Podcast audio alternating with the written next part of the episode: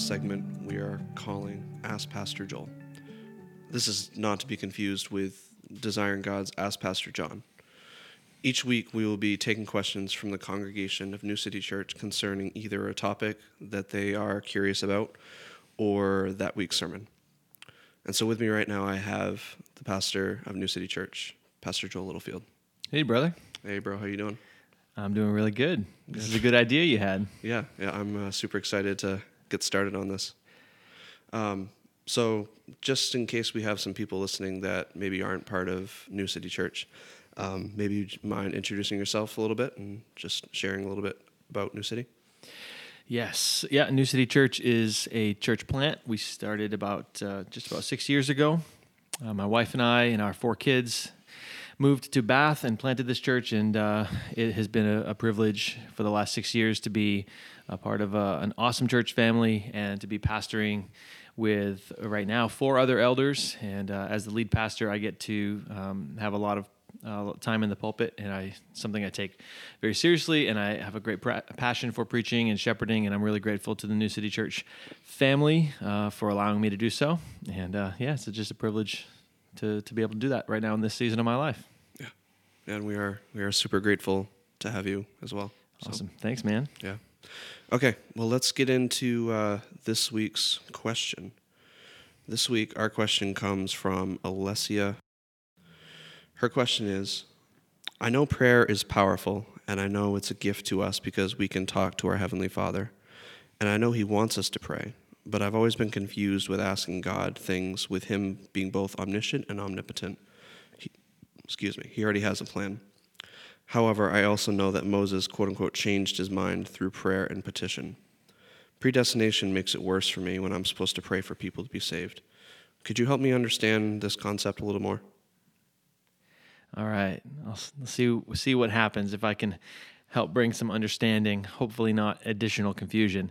The the question has some he, big words in it: omniscience, omnipotence, uh, predestination. All of these are questions in among themselves, topics that are huge. So, um, but I'm going to try to get at the heart of the question, being about a Christian's desire to be uh, involved in prayer, but also knowing how that works in a world where we know God is sovereign and things happen according to a providential plan. That means a, a predetermined plan, including uh, with the doctrine of predestination, including those who will be saved. So that's uh, clearly not the first time a question like this has been asked. So, Alessia, you're not alone. Um, I have pondered questions like this, and every other Christian who is honest would say they have as well. So, um, let me see if I can answer this in a helpful way. I want to start with just a statement about God because I think it's good that we begin with talking about who God is and his nature whenever we're dealing with uh, deeper questions like this of theology.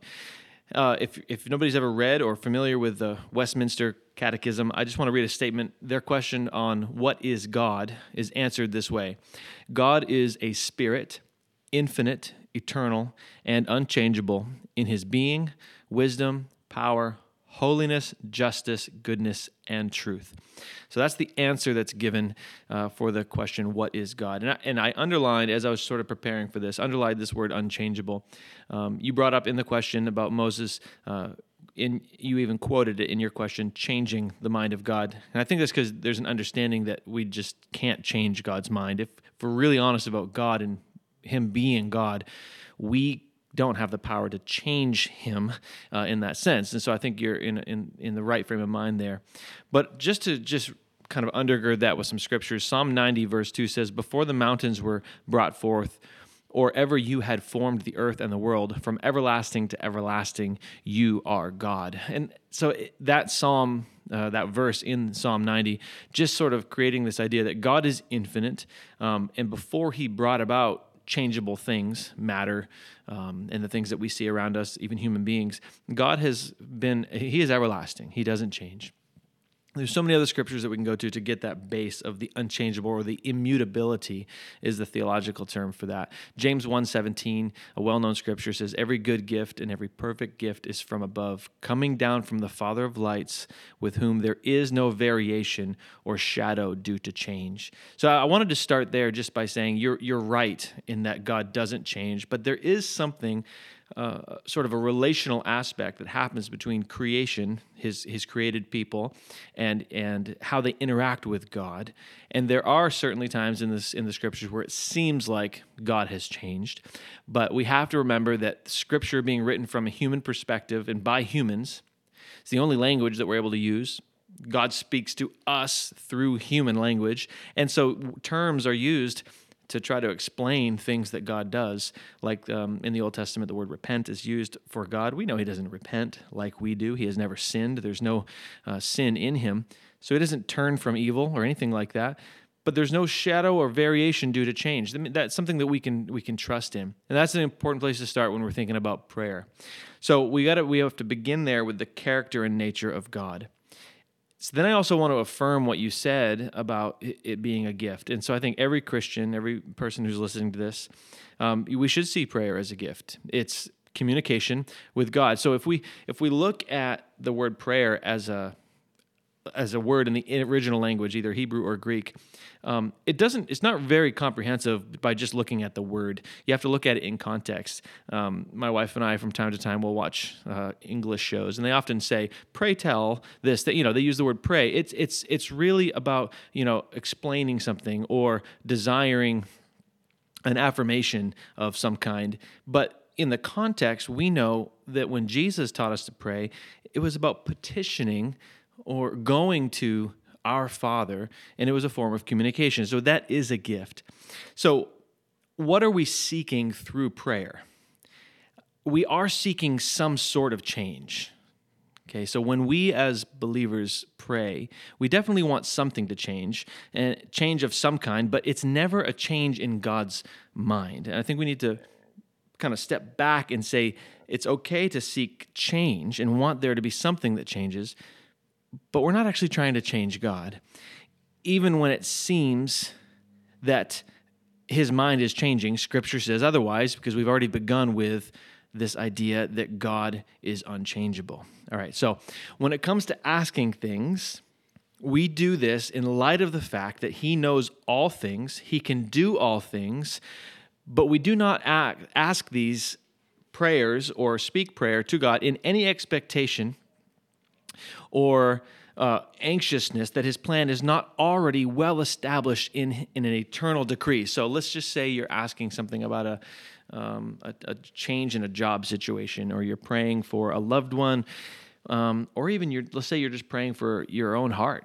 Um, you can pray in light of the fact that God can do it in a moment. He knows what's also going to happen. Um, but we also know that it's rooted, what God is going to do is rooted in an eternal decree, something that He has planned from beginning from the beginning, and that gives us a lot of confidence in prayer. So this is so here's something I'll just go back to this uh, another couple theological terms. The reformers used to call these the the the nature of second causes and first causes. All right, so I'll try to explain that a little bit. So the, the nature of first causes are those things that God does that are directly from his hand. All right, let's say God causes a storm. Okay, well, that's a first cause. He, he does that. All right, let's say um, you know God brings judgment on a, on a nation. We read about it in the Old Testament or something like that. That that would be a cause of God, the first cause. But then there's nature of second causes. These are things that that man does that God is not responsible for doing, but He's still sovereign over those things. And that's the nature of second causes. And those are the things that we mostly see. We have to be able to trust that whether it's the, the first cause coming directly from God, God's hand, or it's something that man has done, that God is sovereign over all of it. And I think that's why there's such a confusion in prayer, is because we know we can't change God. God's going to do what He can do, but we're also we're also trying to align ourselves with all of those means which God uses in order to bring about His ultimate will. So let's say you're praying uh, for a loved one to come to know Christ. Uh, you want God to save that person. You know that only God can save that person. At the same time, you know that God is going to use means in order to do that. God isn't going to change anything about himself, but he is going to use circumstances and people. Maybe it could be a, a tragic accident, it could be something that's completely unexpected that you would not ever say, God, do this thing you would just say, God, would you save this person? And God is going to use his means in order to bring that about. Uh, there's actually a really good story in the book of Acts that I just want to read that combines all of this. You're probably familiar with it, but Acts chapter 27. This is the, the describing the shipwreck of Paul. Uh, in his time of his missionary journeys. It says in Acts 27, verse 27, when the 14th night had come, as we were being driven across the Adriatic Sea, about midnight, the sailors suspected that they were nearing land. So they took a sounding and found 20 fathoms. A little further on, they took a sounding again and found 15 fathoms. And fearing that we might run on the rocks, they let down four anchors from the stern and prayed for day to come. And as the sailors were seeking to escape from the ship and had lowered the ship's boat uh, the ship's boat into the sea under pretense of laying out anchors from the bow, Paul said to the centurion and the soldiers, Unless these men stay in the ship, you cannot be saved. Then the soldiers cut away the ropes of the ship's boat and let it go. As day was about to dawn, Paul urged them all to take some food, saying, Today is the fourteenth day that you have continued in suspense and without food, having taken nothing. Therefore I urge you to take some food, for it will be give, for it will give you strength for not a hair is to perish from the head of any of you. So, just to stop there for a second, Paul just said something incredible. He prophesied and spoke with clarity that there was not going to be any harm that's going to be brought to any of those people. All right, this is clearly coming from the Lord and an inspiration from God, a prophetic word. And then he goes on and says, And when he had said these things, he took bread, and giving thanks to God in the presence of all, he broke it and began to eat. Then they all were encouraged and ate some food themselves. We were all in, we were in all 276 persons in the ship. And when they had eaten enough, they lightened the ship, throwing out the wheat into the sea. Now, listen to this. This gets really cool. Now, when it was day, they did not recognize the land, but they noticed a bay with a beach on which they planned, if possible, to run the ship ashore. So they cast off the anchors and left them in the sea, at the same time loosening the ropes that, that tied the rudders. Then, hoisting the foresail to the wind, they made for the beach. But striking a reef, they ran the vessel aground. The bow struck and remained immovable, and the stern was being broken up by the surf. The soldiers' plan was to kill the prisoners lest any should swim away and escape. But the centurion, wishing to save Paul, kept them from carrying out their plan. He ordered those who could swim to jump overboard first and make for the land, and then the rest on planks or on pieces of the ship. And so it was that all were brought safely to land. The scripture, here's my point of saying this whole long story, which is what's, what's really cool. The scripture could have just simply said, Not a hair on their head is going to be harmed. Then they suddenly were brought safely to land. So I love the fact that through the inspiration of the Holy Spirit, Paul is able to explain that though God was providentially planning that they all be saved, that there was a means in which they arrive at that place. And that's real life. So when we pray and we seek the Lord about an outcome, we want God to come through. We want Him to show His power. We want Him to save. We want Him to provide. We are expecting that on the way to that outcome, real life is actually going to happen. And God is sovereign over all of those means. We have the advantage of reading Scripture and seeing that even though Paul knew somehow that all of them were going to be safe, that there were all all of these other even tragedies. So those were second causes right? Would you say? You're like, God, did God cause the ship to run aground? I mean, I guess some might argue, yes, in an extreme sense. But it's also just what happened. It's a second cause. Was he sovereign over it? Yeah. And it was a means by which he was going to use all of that to one, build faith, to strengthen Paul's faith, to strengthen the faith of these men who are witnessing this man of God on the boat. And then, suddenly, and then eventually they were all run aground. And so, or they all made it safely to the land and I, I say that to bring up the fact that prayer, I think, more often needs to be thought about as a means to change our hearts. So, why pray if God is sovereign? Why pray if He providentially works all things according to His will? Because prayer aligns our heart with the will of God.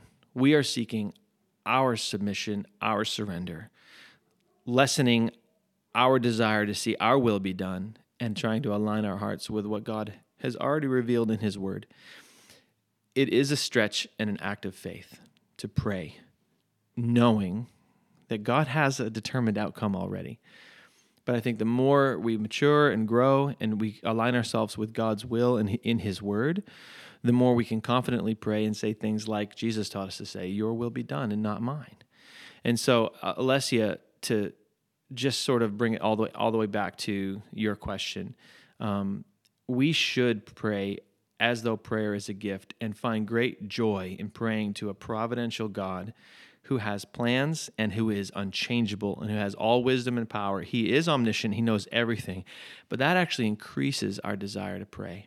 In the same way that knowing God has foreordained and elected and predestined uh, many to salvation, that actually increases my desire and my heart to witness to more people and to be confident in our witness that God has sovereignly already planned and predestined for his people but not only the ends but he's but he's predestined the means and so we can find just a whole lot of joy in prayer thinking of it as a gift but with a lot of confidence knowing that God does not change for Moses as far as what you brought up it it I think it's a great story that he saw the judgment of God coming upon the people of Israel, and Moses pleaded with him.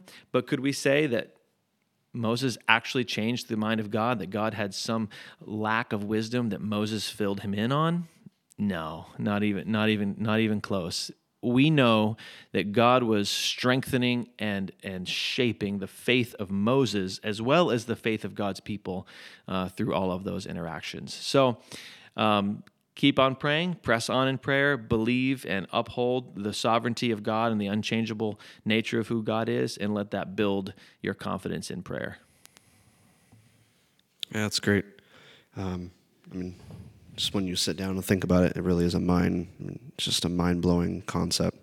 It's like just figuring out how prayer works and, um, uh, but again, just the the purpose of it, like prayer is supposed to help us like be be aligned with the will of God. Amen. Ultimately, so that's yeah, that's that's great. Thank you, Joel. Yeah, you're awesome. welcome. Ho- hopefully that was helpful. Yeah, yep. So Alessia, hope hopefully that answered your question. Um, and if if if you are listening to this podcast and you have a question that is just stumping you and you're you're thinking about um, and you would like to have answered, um, reach out to us. Uh, you can text your question to 207 790 1955. Again, that's 207 790 1955 if you have a question you would like to ask Pastor Joel. Until next week. Thanks for listening to today's episode of the New City Church podcast. For more content from New City Church, check us out on any of the major podcasting platforms or if you want to find our gathering times, location, or any other information about New City, check out our website at www.bathnewcity.church. We hope to have you join us next episode.